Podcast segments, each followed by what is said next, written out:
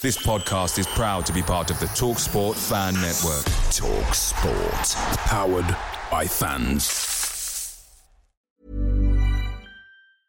I'm Sandra, and I'm just the professional your small business was looking for. But you didn't hire me because you didn't use LinkedIn Jobs. LinkedIn has professionals you can't find anywhere else, including those who aren't actively looking for a new job, but might be open to the perfect role, like me.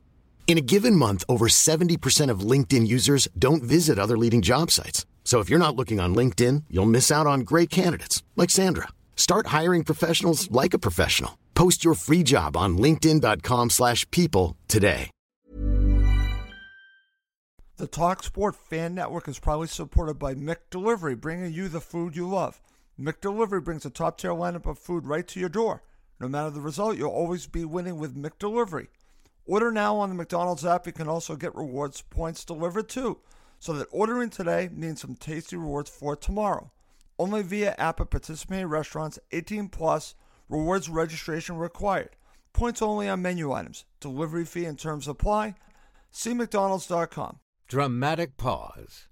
A dramatic pause says something without saying anything at all. Dramatic pause is a go-to for podcasters, presidents, and radio voiceovers. It makes you look really smart, even if you're not. Feet deserve a go-to like that. Like Hey Dude shoes.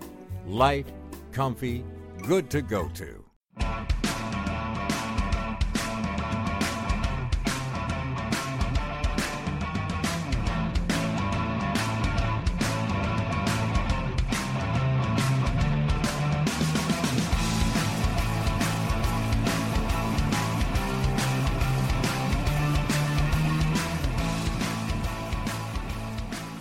Welcome again to Cottage Talk. I am Russ Goldman, and joining me right now is Max Cohen and Giannis Shanaeus. This is our post-match show of Fulham's two nil loss to Crystal Palace on Saturday. This was a very bad loss for Fulham, and we're going to be going into it in detail, and it should be very interesting to talk about it once again.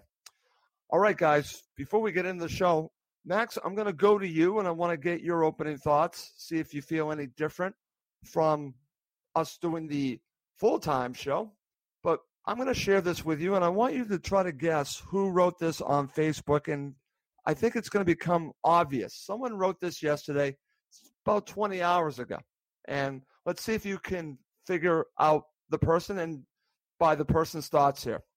He put this in several Facebook groups. Fulham till I die. However, here are my thoughts. Tony Khan must step down. Ranieri must go now, and here's why. Poorly set up today. Cairney is not a wide player. Failure to bed in youngsters into eighteen, Steven Sessegnon, Eden, et cetera. Bring on Fosu instead of Sess, sacrilege. Bring on Ayité instead of Sess, unforgivable. Acute lack of fight. Team has quit on Claudio Ranieri. Call me mad. It's time for Allardyce. Okay, Max, who said that? Mm, sounds like someone uh, pretty close to both of us. I think it's going to be Giannis uh, wrote those words. And you know what? Um, I, I, I'm going to disagree with some of that, but most of that, I think he's one hundred percent spot on. I really do. And it's hard for me to say because if you guys recall, I remember back in November, whatever, I was pretty okay with Slaviša being sacked, of course. Yep. It, it hurt because it meant so much, but I was okay with the decision. Have you changed I thought it was the right mind? Call. And I also thought Ranieri was the right man. Okay. I was someone very early on and said, listen, this guy has a pedigree that's going to be good for us. And I'll put my hands up here and say, I'm I'm wrong.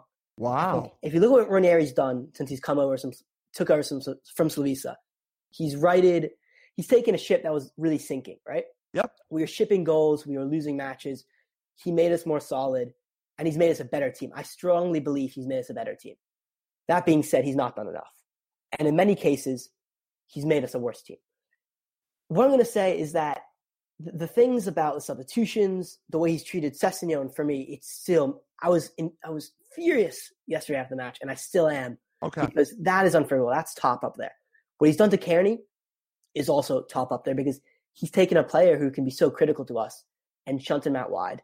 And he's also taken away, I think, I hate to say this because it's a bit of cliche, but he's taken away what made Fulham what it was, you know? I think I don't see that that same identity. If you ask me, what is Fulham now? What do we stand for in the Premier League? I, I couldn't tell you, Russ. We play a back five, but then we switch to a back four. We don't have the apparently the players engineered that second half comeback against Brighton because he, he reverts right back to the same poor defensive, just negative back five to, to start off against Palace. The, the tactics of bringing on, you know, Ayité, it makes no sense. It's it, it just feels directionless, Russ. And at this point, I mean, I don't know if I bring in Sam Allardyce, but it, it's tough because there are thirteen matches left to play around about, and I just cannot really see Ranieri. I don't have confidence in him anymore to bring us out of this mess. I really don't. Wow. I just want to say this. You admitted you were wrong. That's very big of you to say that when we go back to the whole thing about Slaviša. I was not in favor of it, but when Ranieri came in, I, I was in favor of who was coming in for him. Has it worked? I don't think it's worked enough, and I, that's the way you put it, so I'm there with you. All right, Mister Janaeus, you got us started with your post from yesterday. I thought that would be a, a fun way to get us going there. The one thing that stands out to me, and I said this on the full-time show, I was thinking about it this morning. It's the Tom Cairney thing that I can't get over. I, I know you're focusing on the Sessegnon thing even more. You, you've mentioned that. But for me, it comes down to Cairney. We all know Cairney should not be in that position that he's in. And Buddy Ranieri has all this experience. And why can he not see what we all can see? That's what I just don't understand. Is it just that it's my way, this is how we're going to do it? Because Tom Cairney out wide is a square peg in a round hole. And that's where really Ranieri has lost me, Giannis. So I understand why you put that in, but you also had some other good points. I'm not sold on Allardyce either, but I want to go back to what Max said, saying he was wrong about the whole situation with Slaviša. What are your thoughts on that? Well, I, I thought about this last night, and, and part of my my angle towards Ranieri might be because he's sixty-seven, sixty-eight. I mean, it might be his last coaching job. It might not. He's got lots of money, and he doesn't care what people think. Uh, and uh, that might sound like an ageist thing, but um, uh, when he was at Leicester, would he have played Danny Drinkwater as a fullback? Right. You know, I mean, as uh, would would you play Jamie Vardy as a as a as a right you know as a right-sided midfielder? No. So then, why the hell is he playing Cairney out wide? You've got the fans singing for ninety minutes. Bring on Sess. And he won't do it, and I'm I'm convinced that's out of spite more more than anything else. Okay. And um, you know, and the upshot is, fans were really really pissed off, and I think the thing behind Allardyce is, well, if we're going to go down, we we might as well go down with a fight, because the second half yesterday was awful. And, and by the way, with the amount of movement that I saw yesterday from uh, players like Fosu-Mensah, yeah.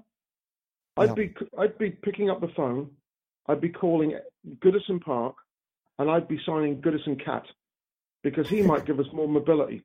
Because after his performance yesterday against Wolves, I think he might have helped us yesterday. Well, what's funny that you bring up Fosu-Mensah, and I've actually seen this on uh, Twitter as well. My comment was, why was he so non-aggressive? He was non-aggressive, and I just did not understand why Fosu-Mensah was not aggressive, Giannis, and I just think it was out of fear. He didn't want to make a mistake. But in that situation, you should basically take the opportunity and say, I'm going to make the mess of it, and I'm going to try to make something happen. And he did the exact opposite. He played it safe, and he played right into the hands of Crystal Palace, because if you read the comments from Claudio Ranieri after the match, a big thing that he's wanted the players to do is crosses in the box for Mitro. Well, again, part of that is that you need to be more aggressive, Giannis. And Fosu-Mensah just demonstrated what not to do in that match. Yeah, it was just, you know what? Let, let's be honest. This is bloody awful. What was Fosu? I mean, why the hell was Fosu-Mensah out there? I mean, he, he's he's basically hijacked the club by saying he's not going back to Man U. Nobody wants him to play, but he brings him on, and he's still got Sess sitting on the bench. And then when you got a chance to give Sess a few minutes, you bring bloody Ayité on again. Oh, yep. My God! I mean, it, it, just it's it's it's bloody mindedness. That's what it is. It's bloody mindedness, and it's like he doesn't give a crap. And the upshot is, as I said, the fans are pissed today because Cardiff went and won, and uh, hey, credit to them, all credit to them. But this was a winnable game, and we blew, we're seven points behind now. So now you look at it, and with the fixtures coming up, you got to say, well, it's not, not looking great. So isn't it time to cut the losses and just get a manager who might, I don't know. We remember from twelve years ago. So, you know, is it time for another miracle? Because it's not Ranieri that will bring it. Well, right now, it, it doesn't seem like he has uh, the right ideas to keep Fulham up. He, again, I think a lot of it has to do with the players, Giannis. They, they just don't have the right players. They have too many championship players. We've talked about it. But can someone get something else out of them that he hasn't? I don't know. I mean, that's the hundred-pound question here. I, I don't know. But I understand why you're bringing it up, but wouldn't this be similar to bringing in McGaff at this point, Giannis, like we did five years ago? I, I think so. I think I think so. But I just I just feel that the way, you know, Allardyce gets a he gets to me a big he gets a bum rap. But don't forget that he was England manager, and his brief tenure, or the one game he did win, and um, you know what, he was considered good enough for that. He's His record speaks for itself, and it depends okay. on what the ownership think in terms of how much is it worth to try and stave off the drop. And are you going to win? Are you going to start with Ranieri? And the answer's got to be a no. So then, if you're going to do that, you might as well pay him his two two year contract off. They've got enough money, and just see if you just throw a what do you call it, a Hail Mary, and then see what happens.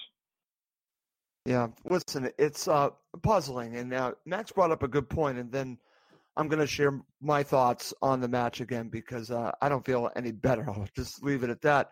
But what did you make of the fact, Giannis, that the last match, we're talking about the Brighton match, yeah. they ended with a flat back four, and then he decides to go with a back five, three center backs. Why do you think he did that? I'm just curious your thoughts. Am I going to be kind or am I going to be diplomatic? Uh, I'm non, non-diplomatic here. Be non-diplomatic. Be ruthless. um, because he's a village idiot. I mean, I, I mean, if I was being nice, I'd say um, he had a gut feeling about, you know, the fact that Zaha wasn't playing and, okay. you know, with Van Aanholt and, and Townsend um, and Schlupp that he could he could counter it with three centre-backs. I mean, it's naivety personified. The village idiocy piece is if it's not, if it ain't broke, don't fix it. Right. It's obviously, but but that's just village idiocy because if if anybody else can see it, but you can't, and yet you're the person that's that's there at the helm, then you're doing it for two reasons: either to be a, you know, for bloody mindedness, or you're at, or you you you're you completely oblivious. Or is he tinkering for the sake of tinkering because he's known as the Tinkerman? Is he doing it because he's trying to outsmart Roy Hodgson? He th- he feels he needs to be one step ahead. He's thinking, well, Roy thinks I'm going to do this, so I'm going to do this.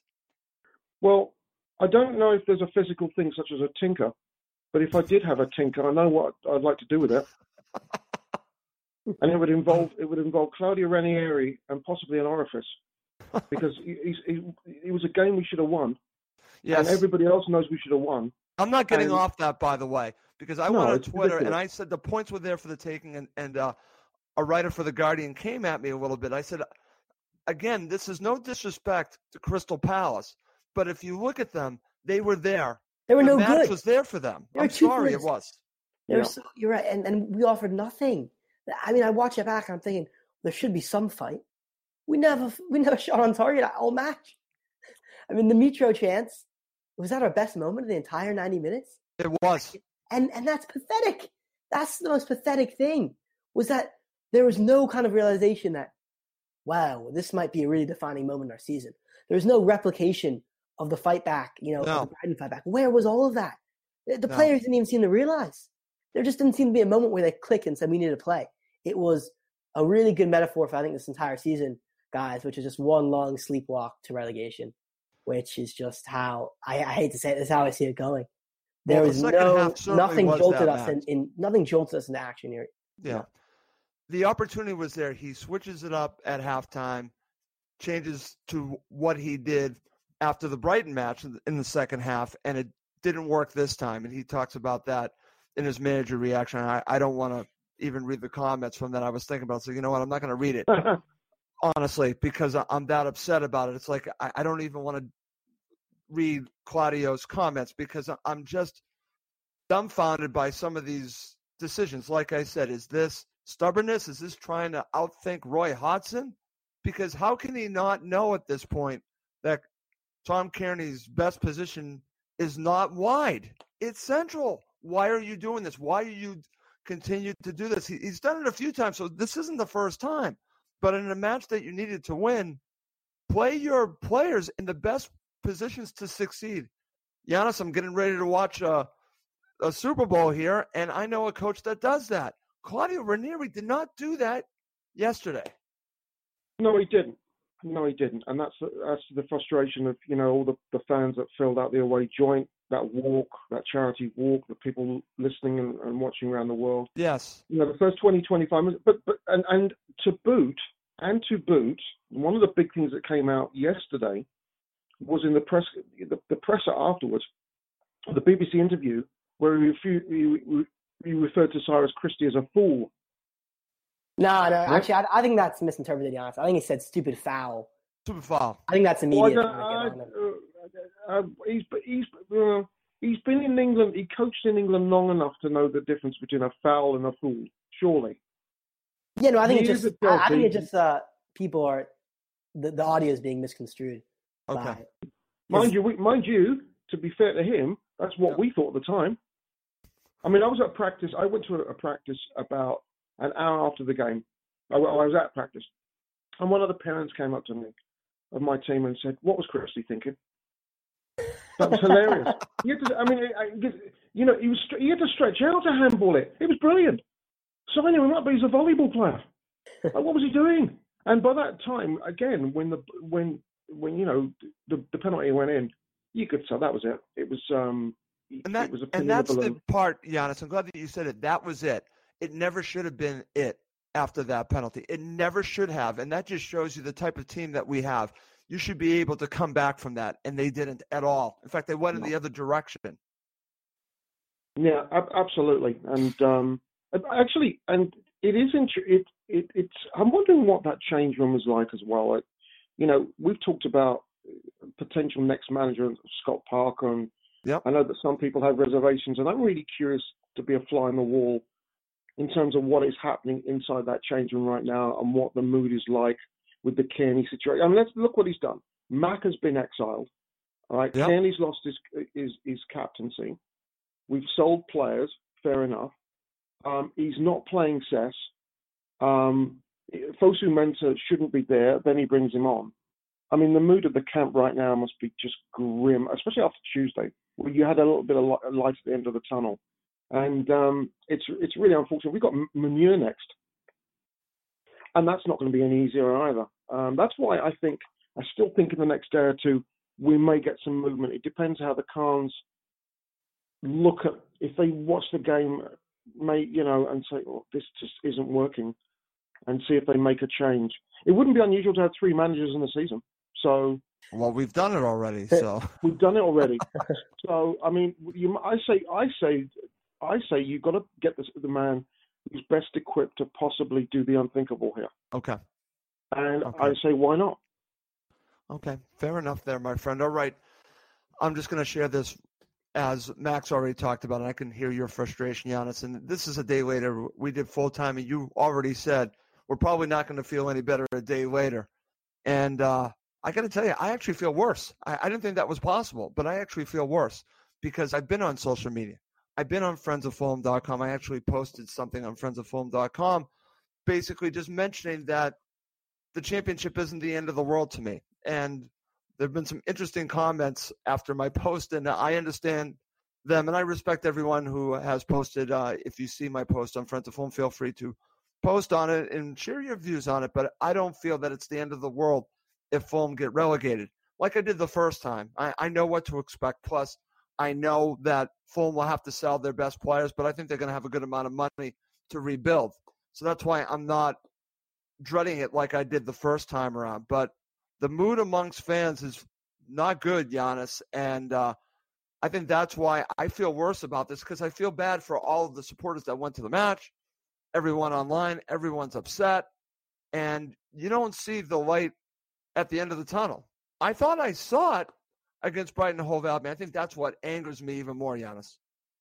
Yeah, Yeah, it, it, it's it was almost like it's, it it led us down a, into a sort of false sense of security. We thought, okay, well, we've beaten a decent side in Brighton, and then um, you know, and then we come out and we lay an absolute ruddy egg. Yeah, I, I just and again, it's, and but and again, in a way, it's a shame because the first twenty, twenty-five, I thought we played well. We had good I'm glad that you said that, and I want to make sure to emphasize this because I don't think I've done it enough. They started the match brightly, and then it really changed after the penalty. So well, I want to give the players chance. Credit for that.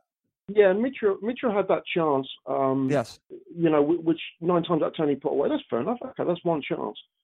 But again, it's it's an individual. It's not the collective defense, collectively how we defended yesterday. It was the individual errors. The, the Cyrus Christie's face when that penalty was given, when it went in, and at half time. That, said everything you needed to know. He looked absolutely sick. But the, fan, the fact is, you know, we've got two fullbacks who are championship players. Yes. And, and Odoi as well. So what, what do you do? I mean, we've had injuries, um, and it's just not gone for us. And it was just, it's comical. And um, by that time, by that time, you, we thought we'd come back. The second half was just so underwhelming. We had, it looked like we had no fight. None, and I think that's what really just upsets me even more, because if you look at it, and Max, you've said it, now you've said it, Giannis, and I've heard it from Emilio when he was on Love Sport, talking about those first twenty, twenty-five minutes where Fulham looked like the better side. And I'm going to agree with that, honestly, because they looked like they were controlling the game.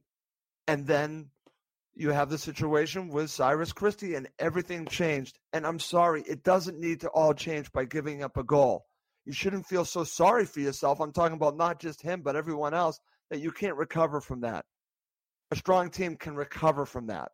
They didn't. So they are where they are because they can't recover from giving up a penalty and the other team scoring. Sorry, not good enough. In fact, poor. Actually, all right. Russ. Yes. I find it I find it incredible that there's, there's still one team worse than us.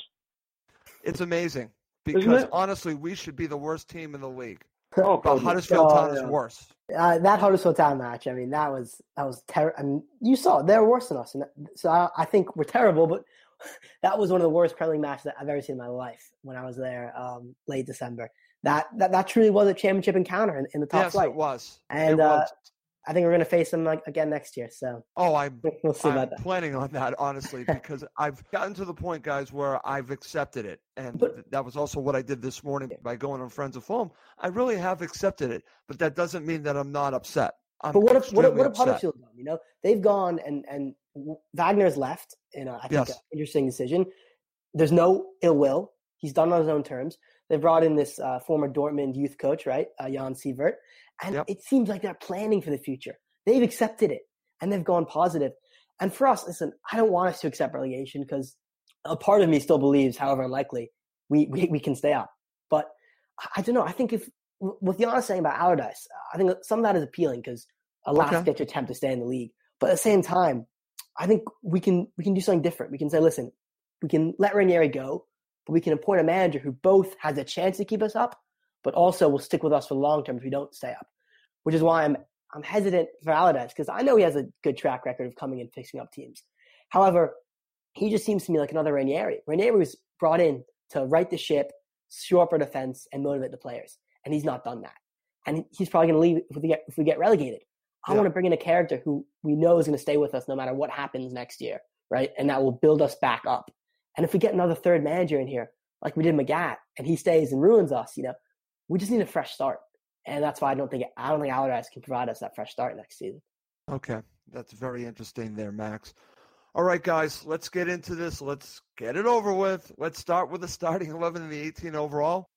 I've already mentioned that Fulham went with uh, three center backs, basically a back five. So, Giannis, your thoughts on the starting eleven and the eighteen overall? Yuck. Well, I mean, a couple of things. Sess not in the lineup again. Cairney out wide again. I was curious to see if Markovic was going to make the eighteen. Obviously, he didn't. He didn't. Yeah. Um, same old, same old, really. Um, soon as I saw the formation, I thought, "Oh Lord, we could be, we could be in trouble here." Um, and as I said, I mean, we got off to a decent start, and then one individual error, and that's it. But, but the first question was just the lineup, and you look, you look, you, it's just, we're not strong enough in depth, breadth, and we're not. You look at the bench, and it's sorry looking. It really, there's really nothing there that can can say, well, somebody's going to come on and maybe change the game. Obviously, uh, Boo Boo's gone, so it's it's it's it's thin, it's it's bare, it's it looks what it looks. It, it's not a Premier League squad. No, it's not. It's a championship squad. It, it, it really is. And we saw that yesterday because what I was thinking, Giannis, again, going back to the lineup and going back to the game, how different is this match from the first time we played Crystal Palace? two nil, both times. They were professional. They got their goals, and they won the match. They weren't spectacular. They certainly weren't spectacular this time either. And they just did what they did. You know, they – They were just a well-drilled team, and we made it easy for them in the second half. That's the way I look at it. And when I saw the lineup, I thought, okay, he's reverting back to how he started the match against Brighton and Hove Albion, and I'm just thinking, why? Why is he doing that? So, Max, your thoughts on that, on the uh, starting lineup? If anything, we've regressed since that first match of the season. I remember back in August, Mitrovic had probably six or seven shots in that first half. He did. There are times in that first half, Russ, when I was dreaming, and I said, I felt, listen, if we play like this, we can compete in the Premier League. And it justified a lot of that early season optimism. I actually thought we, the same we all thing, over that, Max. Right? I, I was there with you, actually. Yeah, because we were toe-to-toe with Palace, an established Premier League team. Now, fast forward however many months later, half a year later, we didn't offer anything. There was no, there was bare, there was no attack, right? And Palace, I think, were even worse.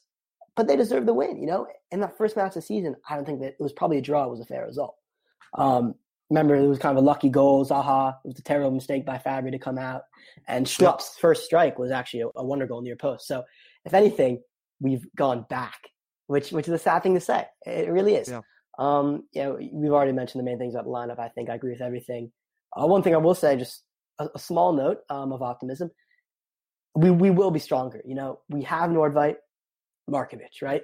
These players will come in and provide upgrades. So we won't have to see the likes of Ayité again. We probably won't see, I don't know, I mean, Reem, Odoi. I think Le Marchand will probably keep his place, I'd say, but one of those other center backs will drop out of the side. So there will be small improvements. And I think they obviously weren't what we needed, but I think Markovic will come on and he'll do a better substitute job than Ayité did. Yeah. And I think he might provide uh, competition to Babel, because I think Babel was one of the really disappointments for me. Um, against Palace, he did nothing, and I was really expecting him to kind of have a standout match. Okay, very good. And uh, the one thing that I want to add about comparing the first time they played to now is I was also looking at the opening twenty to twenty-five minutes where Fulham played decently, and then something happens, they score a goal, and everything changed. And that happened the first time the teams played as well. And uh, but the second half performance from Fulham, like I mentioned before, was putrid. And we're going to go through it right now, guys. Let's, again, take off that Band-Aid. We're going to rip it off. So let's start off from the beginning. And, Giannis, I'm going to go to you. We've already discussed this several times. Fulham actually played well in the beginning stages. And you already said this. eleventh minute, Mitro misses a header that goes wide, and this is going to happen. But unfortunately, Fulham didn't create anything else. But this was a wonderful opportunity for Mitrovic, and it just – should have been an indicator that it wasn't going to be our day, Giannis. Yeah, nine times out of ten, he's going to finish that one. And I think he maybe lost sight of where he was in the box.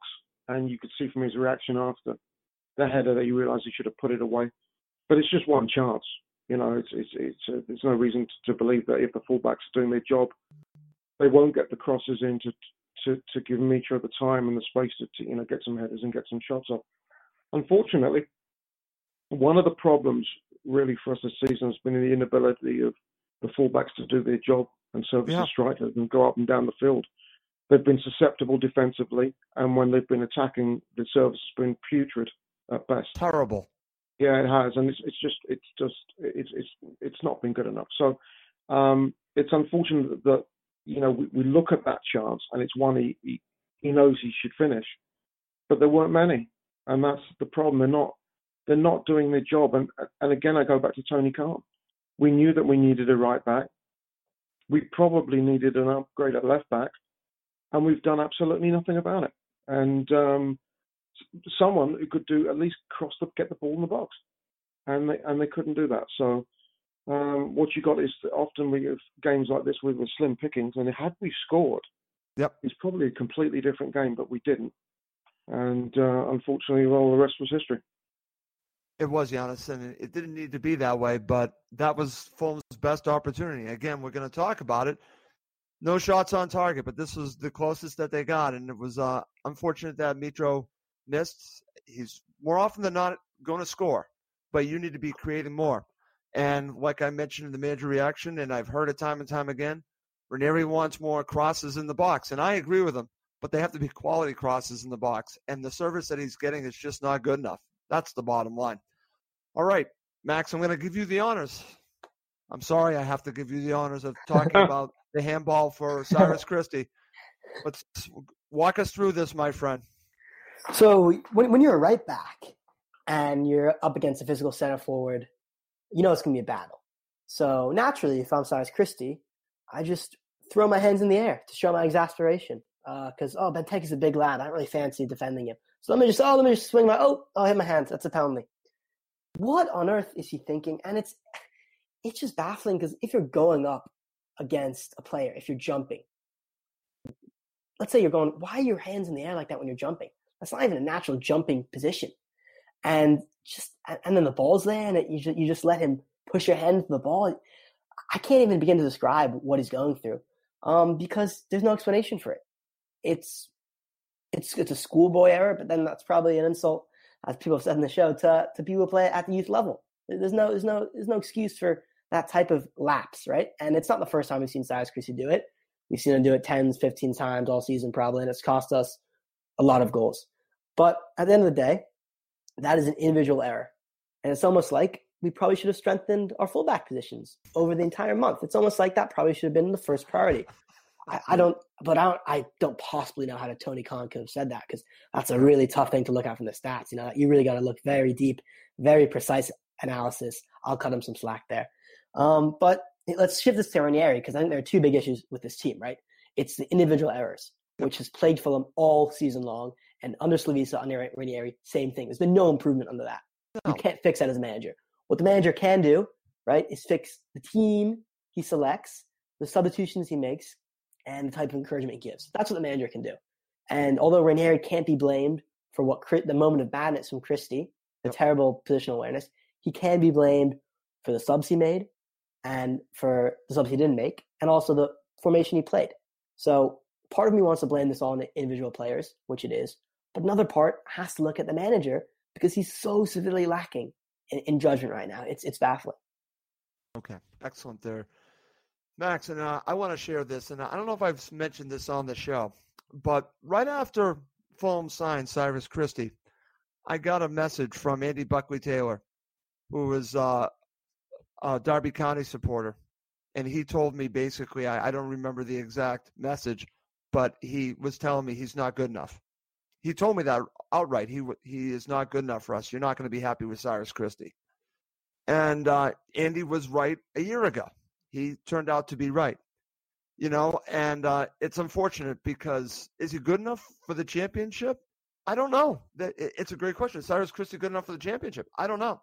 But right now we have a bunch of championship players, and it's um, embarrassing to watch the individual errors over and over again.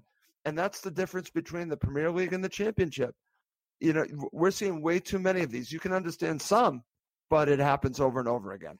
All right. Let's move on. And again, the rest of the half, there really isn't much really to say. I mean, you have the opportunity, the great opportunity from Benteke in, in the thirty-sixth minute where he hits the crossbar. It could have very easily been two nil at that point. And then later on in the forty-fourth minute, Mitro does have a header that goes over, but not really a great opportunity. And then let's just move right to the second half. And Giannis, I'm going to go to you. Here was the big move for Claudio Ranieri. He brings on Vietto for Tim Ream. What were your thoughts when he did this? Do you th- did you think this was going to work at the time? It didn't. Yeah, but I did. Did you think it was going to work? Yeah, I did. Ha- I did actually. Um, I thought that in in light of what had happened on Tuesday night, I think that Vietto would probably consider himself a little unlucky not to make the starting lineup, and yeah. um, Reem right now seems to be Ranieri's punching bag in terms of uh, substitutions. I don't. I thought he did okay in the first half, to be honest, but he brought Vietto on to add a bit more attack, but he didn't. He didn't get a lot of service. Um, and as long as you had Cairney, and the poor fellow Cairney's playing out wide, and every time he's getting the ball, he's looking to cutting across the middle. But then that's the effort of having to cut across the middle, and of course Palace have picked up on that. Yep.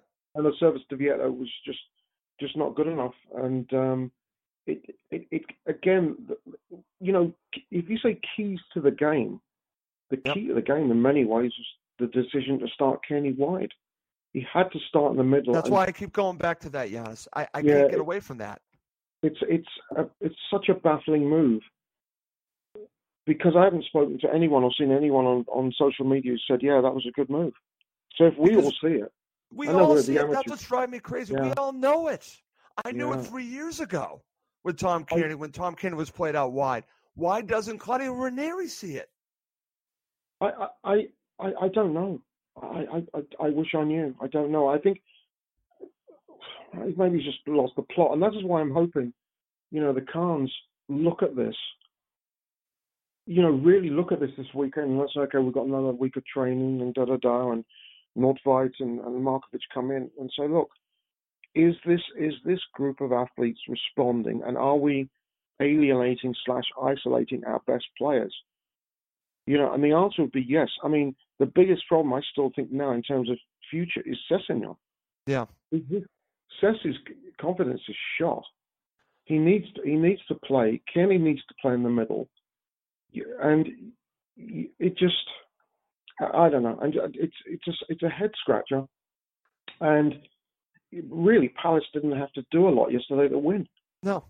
They certainly did not, Giannis. They, and, and, and it was, I mean, if, if Benteke's goal would have gone in, it would have been, a, it would have been an absolute worldie. Um, sensational effort. But he's been struggling to get goals, although he's been, you know, coming back from injury. They didn't have their best player in Zaha. And and yet, and I don't think their back four is much cop. And yet we still struggled to break them to do any, we weren't even, we weren't even penetrating from the midfield. And Seri, too often, more often than not, was getting caught on the ball. Chambers yep. was doing his usual stuff, working hard. But it was really, it was forlorn from the first minute. Yeah, it, it was really bad. And, Max, I'm going to go to you, because I think the best way to talk about the second half is just the non-aggressive nature of Fulham, because they have all this possession, but it, it's like basically they're really not going anywhere, nowhere to really hurt Crystal Palace. They were comfortable. They were seriously comfortable. There was nothing really going on. And here's something that stands out to me. And listen, Crystal Palace had some good opportunities to score.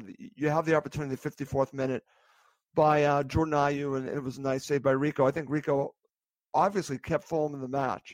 sixty-fifth minute, Rico saved Schlupp.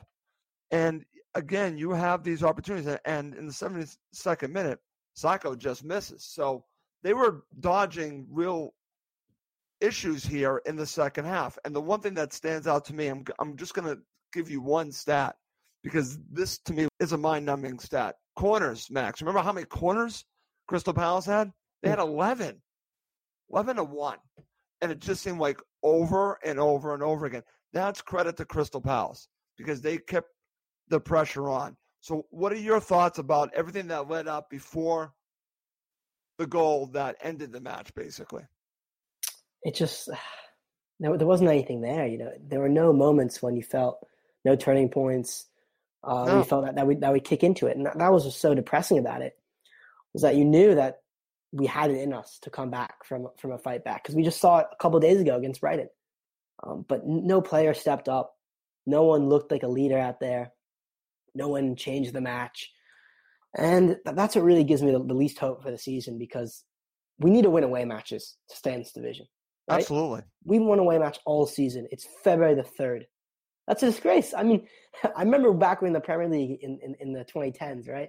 That was kind of our, our thing, is that we were always so poor on the road. We'd go away, and, and, and even if we're winning, we chant, you know, how shite must you be? We're winning away. That was another great chance. I remember going away matches in the Marquise era and yep. in the Marniol era too.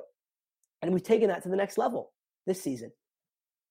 There just yep. doesn't seem to be any type of spark, any type of nous, any type of know-how of how to go to another team's stadium and get a result. And, and that's just baffling because Ranieri yeah. should know how to do that from all his years of experience. These players have won away in the championship. They've yeah. won away in different teams. And they come here and they just don't know what to do. If you look at the matches we have to go to, the biggest one for me is Southampton away. Yeah. Massive. They have to win that. And they absolutely I, have to win exactly. that. And I see no reason why we can win it because we just don't seem to have an effective game plan to play away from home.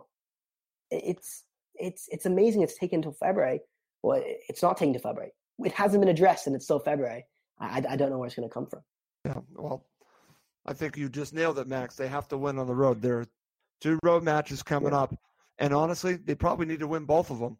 And, and, and the away and support, it's likely that they're going to not the away win support either one of them. Fantastic all season. So for for anyone to say, oh, it has to be the atmosphere, that's completely wrong. Because I think one of the biggest credits to us Fulham supporters this season has been they've traveled home and away, oh, away in particular, and been, they've been great. By far the best set of supporters, I'd say. Yeah, the, listen, the Fulham supporters have been excellent, Max. Yeah. They're not the issue. Exactly. They don't deserve this. Exactly. And because it, Sorry, it seems, they don't deserve so, this. They don't deserve it all. And it seems, you know, when I think of why why do people, why, why do teams play so differently home versus away, an argument that's often brought up is, well, you're in a different stadium. It's more imposing atmosphere. You don't have your home fans behind you. If anything, I'd say probably the away support has been more encouraging than sometimes it is at the Cottage. Because those you, are the diehard fans who travel. Max, I heard the Fulham fans throughout the match. They were loud. I'm exactly. just telling you. So they it's were the loud. They were it's into players. it. It's the players, and, and it's inexcusable. Yeah. It, come, it comes down to them. And, you know, and I, I just want to mention, because I think this is a key moment in the match, Cyrus Christie gets hurt, and now Fulham actually get worse because they bring on Timothy Fosu-Mensah. We've already mentioned that kind of because that was an opportunity maybe to do something different, but if you thought that it couldn't get worse, it actually did get worse when Cyrus Christie came off. And, Giannis, I'm going to give you the honors of talking about the goal that put this match away. It was a rebound off of a shot from Batchway that Jeffrey Schlupp put in the back of the net. It, it was a good save by Sergio Rico. But anyone that watches it, tell me a, a Fulham defender you see anywhere near Schlupp. I didn't see one, my friend. Your thoughts? I think Goodison Cat was closer to Schlupp than the defenders were. And he was three hundred miles away. Oh. I, just, I mean, and I, I, I, you know, but it's a bit scary, isn't it, really? You know, the, the transfer window, and at the eleventh hour, they pick up Batshuayi. And you go, oh, no, he's, you know he's going to he's gonna play a part. He did. And Will Groening really comes on and go, oh, here we go. And there was a lovely shot. Very, I think a very, very good save by Rico. Very, very fine save. Yeah, but it's not his fault. No, it's not. No, it's not. It's not. And the defenders are standing there like bloody lemons. And um, and it's gone in the back of the net, and that's the end of that. Yeah, and match is the, over the, at that point. Yeah, and the, and the look on, on Ranieri's face said, I'm just Fulham fans just growing. Just going, this is this. We've just come to a really poor. Well, Sellers Park's a bit of a dive, to be honest. Um, it, it's it's a, it looks more or less the same thirty years ago. And we've yeah. gone to play a team who, um, on the basis of Tuesday night's second half, we've got a chance of getting something out of it. That's why I predicted one one before. I'd have actually been happy with a point. Um, but, you know, two nothing, and that's it, really. Uh, six minutes of, of um, it, was six, it was six minutes of injury time. But we didn't. We could have played six hundred minutes of didn't matter uh, injury time because it was the Tomkins injury.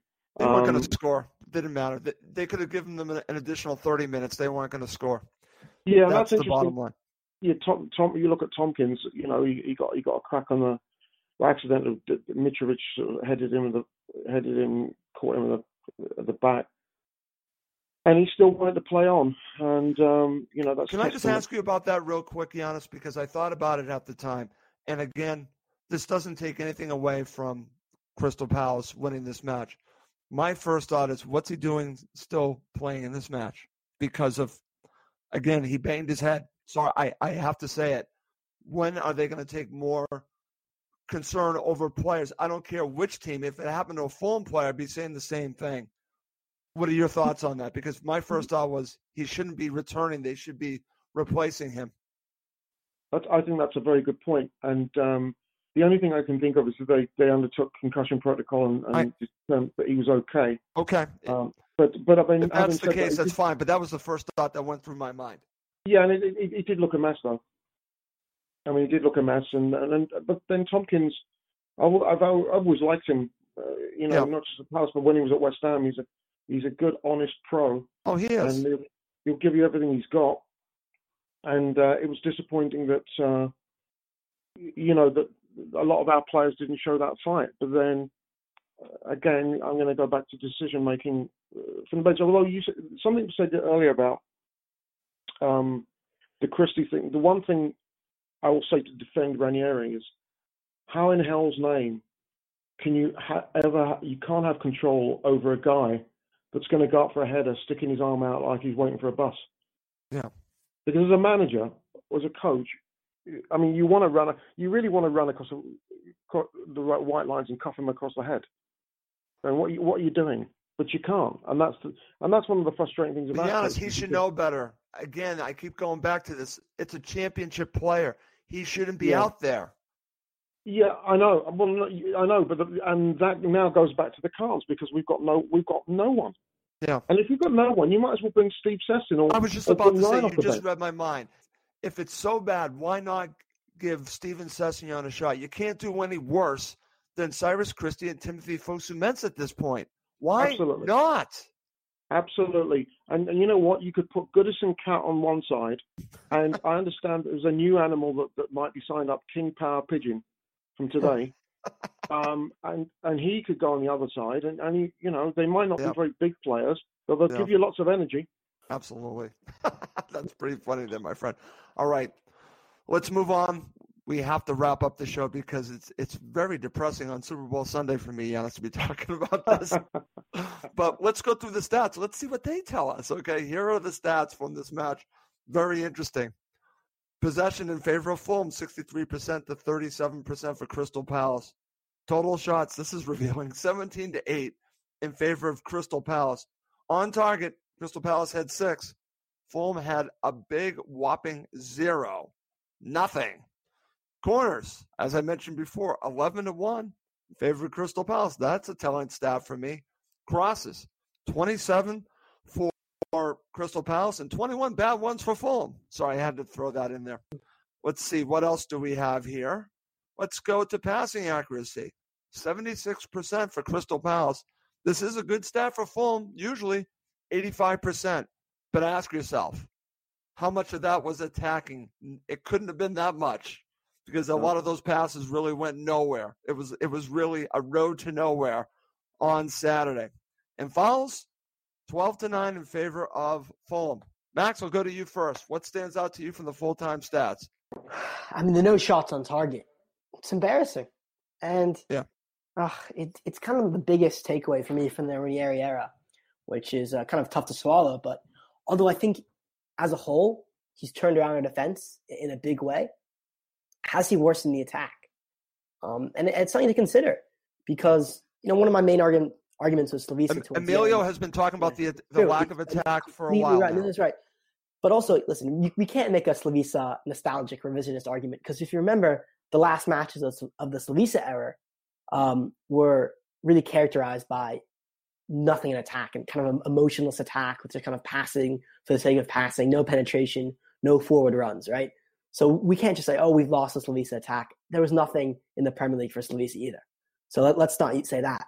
But what we can say is that there doesn't seem, there doesn't seem to be anything with Ranieri either, right? There doesn't seem to be a game plan. Um, you know, we saw glimpses of it in the matches against Southampton with that yeah. really quick, penetrative, forward passing play, which we thought would provide the basis for what Ranieri would do in the future. But that's shown to be false. That was a false dawn. We saw glimpses against Brighton, but that's also shown to be almost the players reverting back to the best of Slaviša, right? Yeah. But that does not seem to be um, an impetus from the manager. So for me, I just don't know what our attacking ethos is right now, other than pump balls in the box or Mitrovic, which is not a terrible idea, but we don't know the players to do that, quite frankly, because there's no really quality in, in attacking service. So that's my biggest takeaway. Absolutely. There's no you don't shots have the on target. To do Where's it, the attack? And, you're, and that's what you're trying to do. Exactly, without a doubt. Okay, very good. Over to you, Giannis. What stands out to you from the full-time stats? We didn't score a bloody goal. Well, that's usually a good stat to look at. Goal. And, and if we, I mean, we've had a slice of luck. We could have done at Burnley. You know, no shots on net and two own goals. But of course, that wasn't going to happen because we've got to get the ball in the bloody box. But no, I mean, just I mean, it's it's what, what do you do? No shots on that. Um, you're not going to win any games, and the, the best you can get is a draw. And um, you know, as Max said at the start, I mean, Palace just Palace are a functional team with some good players that maybe should be a little higher than they are, if only because they've got some good players, but they're disciplined and they don't get ruffled. And they but they're functional, the like you said. That's who they are. They're, they're functional. Just... Oh, that's fine. That's fine. Yeah, that's fine. We're, disfun- we're dysfunctional. We're dysfunctional. we, we we really we re- well we are. We we we we you know we we can't defend. We don't create enough chances. I, I believe the second half in a way against Brighton was an aberration. It was just uh, one of those things where did they just score four in a game, let alone four and a half? I mean, it, it's yesterday was will the real Fulham stand up? I think we saw it yesterday in the second half in particular. We just we never ever looked like troubling them, and that was the worst bit. It was not like the last ten minutes suddenly panic stations and start pushing yeah. bodies forward and threat. No, it was like we just gave up. Yeah, it's funny, Giannis. When you really look at it, the outlier is, is the second half against Brighton Hove Albion. It, it's the aberration. It, it just everything else has been the exact opposite. I just thought after that that this is what we would see, and uh, boy, was I wrong. I mean, we basically reverted back to type, and it's very sad to watch this season. It's it's gone from bad to worse. So, Giannis, I'm going to go back to you. Yeah. Give me a rating for Claudio Ranieri. Um. Zero. Okay. I don't know. Can I, can I, I second can't... that, by the way? Can I second absolutely. that? Absolutely. I can't I can't think of where to give him a point. Again, if I had a tinker, I could give him a point. But I, I can't think of where you... The, the lineup... The lineup was wrong. The positions were wrong. The sub... Well, the Vietto thing, I understand. Christie's got injured. But, you know, Sessegnon being... benched, Ayité coming on. Yeah, I know I'm an Ayité boo boy, but so be it. Um, where's Corley Wardrobe? Uh, I, it, it was no. I can't give. I can't justify a point. I can't do it. It goes against my moral purpose. Okay, Max, over to you. You always seem to give a point. Are you going to give a point here? Yeah. I'm sorry. I'm sticking with Giannis. I'm giving a zero. Well, I'm, I'm going to seem like the Ranieri uh, a fanboy here. No, I, I'm not going to. Honestly, not going to give him a rating because I just don't think he deserved one, to be fair. Um, yeah, second, everything you guys said, there's so much so much stuff he got wrong there. And the worrying thing is that I don't think he's going to realize it. I really do think he's a very strong-willed man, very yeah, much in the mold of I think he believes what he believes. Very much Max. in the mold of Vukanovic, I would say, in that yeah. he's going to find it very hard to admit he's wrong, and I just cannot really see the formation changing. And what's funny about that, Max, is that usually someone that tinkers as much as he does, because I know managers and coaches that change things up when things don't work, I would think that they'd be able to admit that they're wrong. I don't think he's one of those people that can admit that they made a mistake, because I think he's made a lot of mistakes here. Yeah, yeah. I mean, and I think his, you know, his tinker man, that's how he's known as, but I think he's almost adopted a different personality for this job at Fulham, because he's seen himself as a firefighter almost, and he thinks that the only way to fight this fire is with that five at the back at all costs. So that's almost the biggest tinker, is that he's unwilling to, to change it from the start. He'll go on at halftime and, and, and ring in wholesale changes. Right. But I think he's said to himself, he's determined, we need to stop shipping goals. We need to get a clean sheet first and then build. So that, right. that's what I think his philosophy is, and that's why he's really steadfast. Right, right. And he played it conservative, and it really just – bit him in the behind, because he then he thought he could then become more aggressive when they're down a goal, and things would happen like they did against Brighton Hove Albion, except that, as Giannis said, the team that they played is a serviceable team that is professional, and they just do their job, and they were difficult to break down. So it was useless at that point. If you started that way, maybe things would have been different, but that's what he decided to do. He reverted back to type, and we got what we deserved, nothing. Yeah. And if you can't tell, I'm still pretty angry, and it's been a day later. But listen, you know, it's funny. I usually feel better after doing these shows, Max. I say this to you all the time. I, I feel better. I actually feel worse. I can't believe I'm going to say that. You know why, Russ? I think this is why? the first time that relegation is finally setting into our minds. Yeah. Because I think, I mean, I'm I'm always the, the eternal optimist. I think you're with me there. Giannis I am. Too. But it's I just don't see it right now. We're kind of accepting that yeah.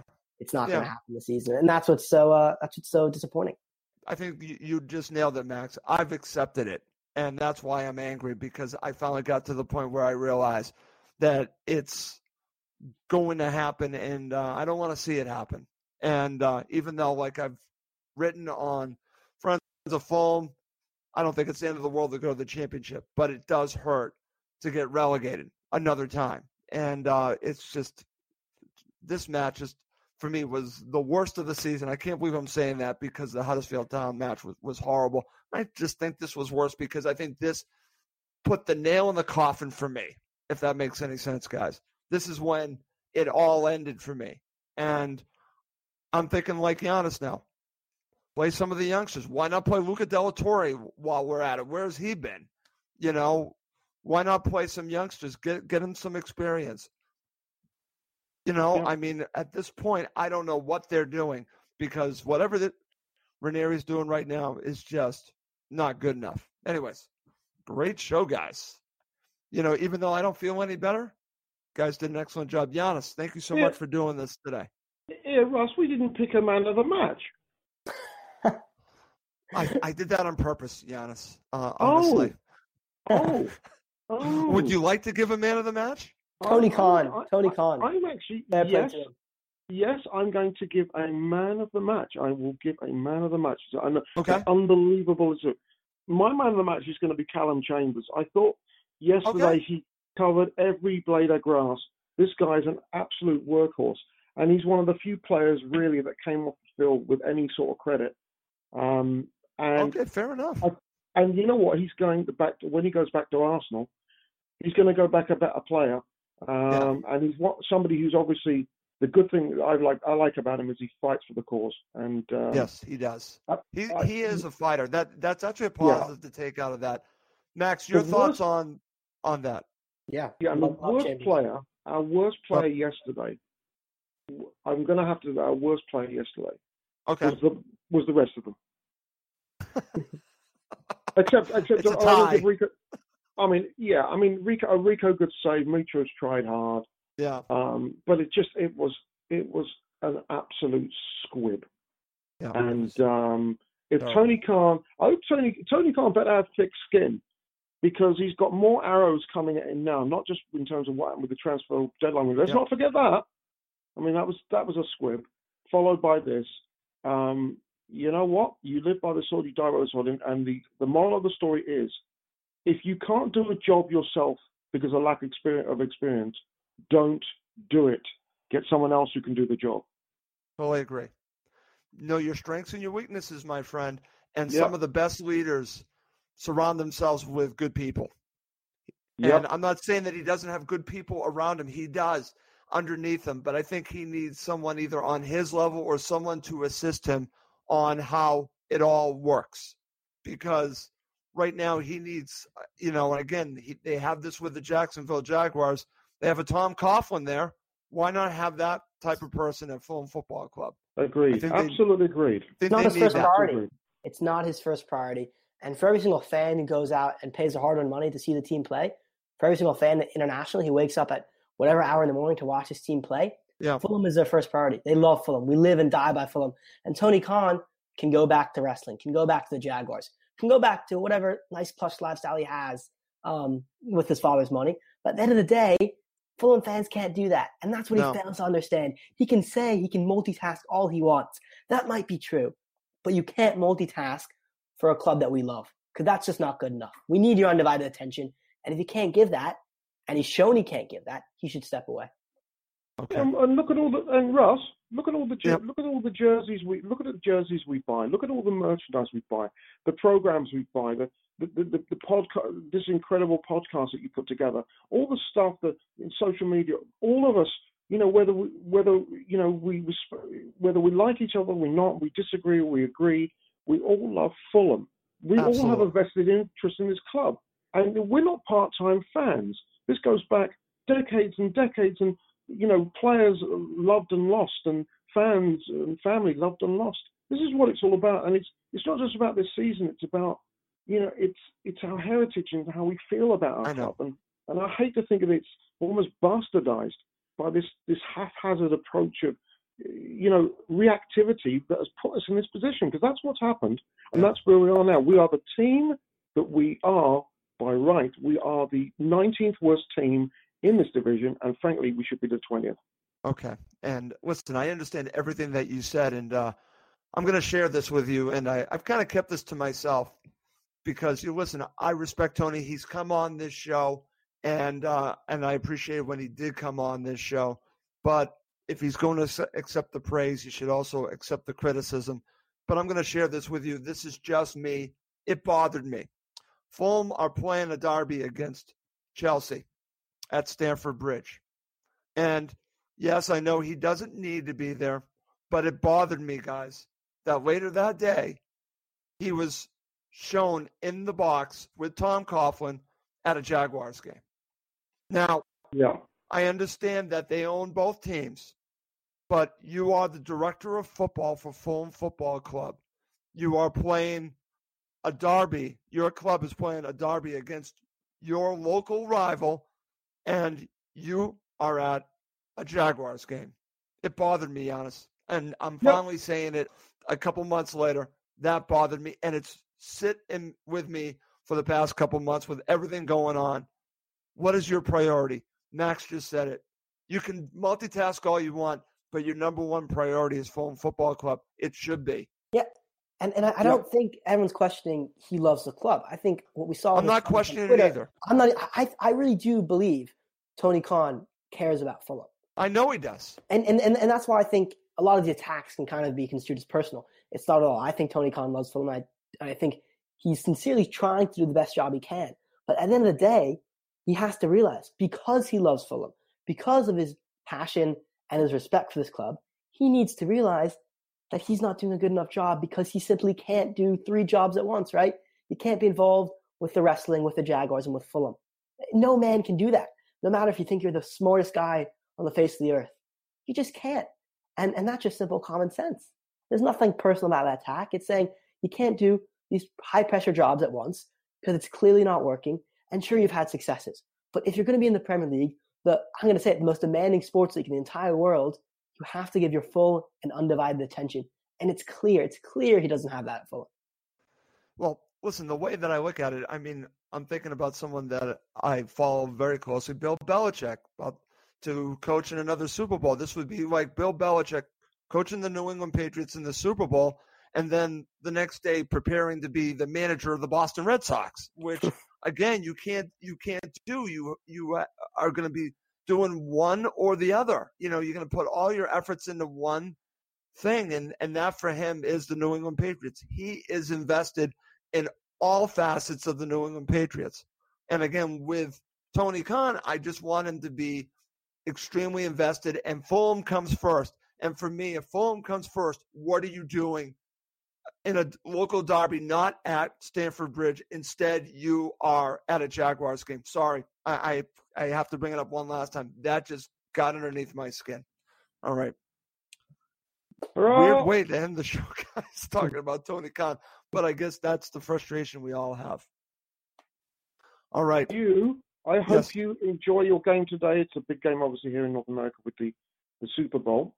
Thank and, you. Um, it should make the best team win, and let's hope it's thoroughly entertaining. And tomorrow morning is another morning, and who knows what news will come. And um, and let's just keep supporting Fulham and hope that uh, a miracle is possible. Okay, excellent yeah. there, Giannis. Max, thank you as always for doing the show. Sure, and, and just uh, one last note um, about Fulham. I'd have to say, best of luck to Marcus Bednelli. I think the news came out today that he's going to have a knee operation or something with his, his leg. He's a serious injury, long-term injury, and that's why you know he was, wow. he was out of the squad. Fabry's come in for second choice, but Uh, I saw reports on Twitter that he'll be out for the remainder of the season, so I really wish, wish him well in his recovery. I'm glad that you mentioned that, and I wish him all the best. Great job there, my friend, for mentioning that. Well, listen, we need to wrap up this show. For Max Cohen and Jan Shanaz, I'm Russ Cohen. Thank you as always for listening to Cottage Talk. It's the ninetieth minute, and all to play for at the end of the match. All your mates are around. You've got your McNugget share boxes ready to go. Your mates already got booked for double dipping, and you steal the last nugget, snatching all three points. Perfect. Order McDelivery now on the McDonald's app. Are you in? I know I'm in. At participating restaurants, eighteen plus, serving times, delivery fee, and terms apply. See mcdonalds dot com. And there it is. That's as good as it gets on this stage. Nissan Townstar E V strikes again. It's an unstoppable van. Unstoppable! Look, just fantastic. You can actually see the ProPilot technology in action. Effortless parallel parking. It moves with all the confidence that comes with a five-year warranty. And with a bench full of all-star van experts, there's real strength in depth here. That's all-star quality. Search Nissan Townstar E V and visit your local all-star van centre to see for yourself. Terms and conditions apply. Five years or one hundred thousand miles, whichever comes first. ProPilot is an advanced driver assist technology. Driver's responsibility to stay alert, drive safely, and control vehicle at all times. This podcast is proud to be part of the TalkSport Fan Network. TalkSport. Powered by fans.